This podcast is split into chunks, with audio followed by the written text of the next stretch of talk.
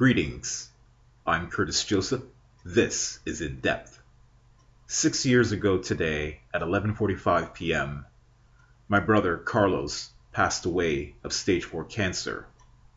The cancer was glioblastoma multiforme. Had he lived, he would have turned 55 years of age tomorrow. I look back and think how prominent my brother was in the Milton, Ontario community, where he made the news for CHCH 11 News in Hamilton, and how he was vocal and at least talking to me about what he was going through. And I could only but imagine what he was going through that he didn't want to say to me. But I do remember my brother being strong and full of verve in terms of getting rid of this disease that was infesting his brain.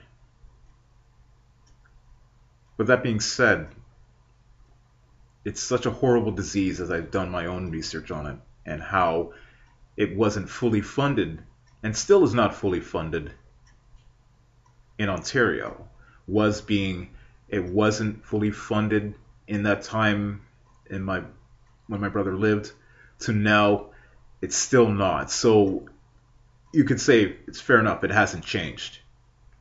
But I know out west in BC and Alberta and I believe in Manitoba so central Canada that it's properly funded.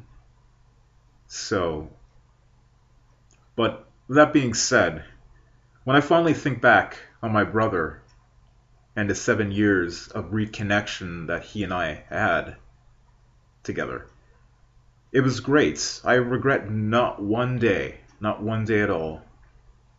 Yes, he didn't say much. I spoke a lot. But but when he did speak, he was amazed by how much my life had changed and vice versa with myself to his. But I know that, you know, my brother uh, was a quiet man, but he was strong. To me, he was a strong role model in my life. And you know what? I'm grateful for that. And I do not take that for granted. I know that um, that my brother has missed out a lot on this life because yes, he is gone, but in a way, at least he doesn't have to deal with the stuff that we are dealing with in this world. Because it is a bit crazy. But I do dearly miss him. He's missed by those who he made an impact on. And that will never be lost. We will always remember him. I will always remember him as my brother. And for that, I am thankful. But I know with this disease, and I've watched reports and I've heard through audio bites the affliction that's been having upon children, you know, and adults. Basically, that there seems to be no cure for glioblastoma multiforme. Even Neil Peart, uh, the Rush, the Canadian uh, Rush drummer, has died of the same disease that my brother had. And he died at, and Neil Peart died at 67 years of age just last week.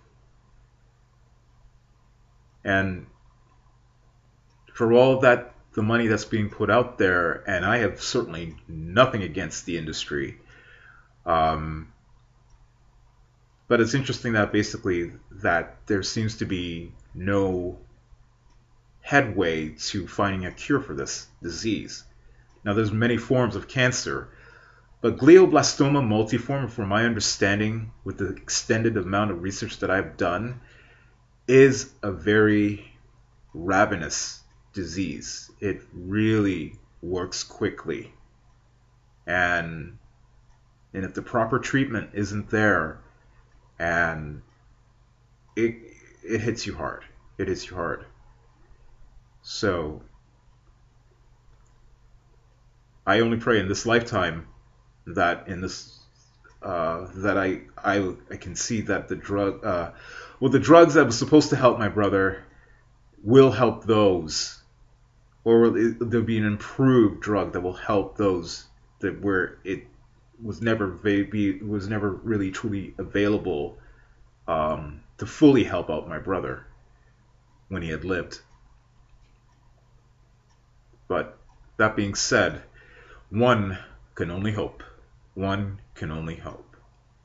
So on that note, I'm saying this clearly that when you have the time to share that moments with these the people in your life and you never know when they go spend the time make the time never say you don't have the time because time is too precious and again like as always life and time and this planet has their own agendas we have to co-create with it that is my suggestion and hopefully enough, we don't learn late. We learn now and move forward.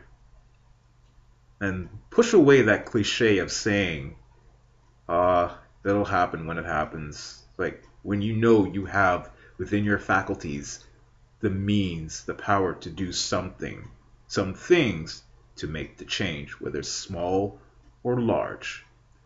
It all comes down to all of us in our own time and space to make that change. So, on that note, this is for my brother, Carlos Joseph, who would be 55 years of age tomorrow. I love him as only a brother can love a brother, and he will always be remembered. And on that note, remember life is short. Always live it to the fullest.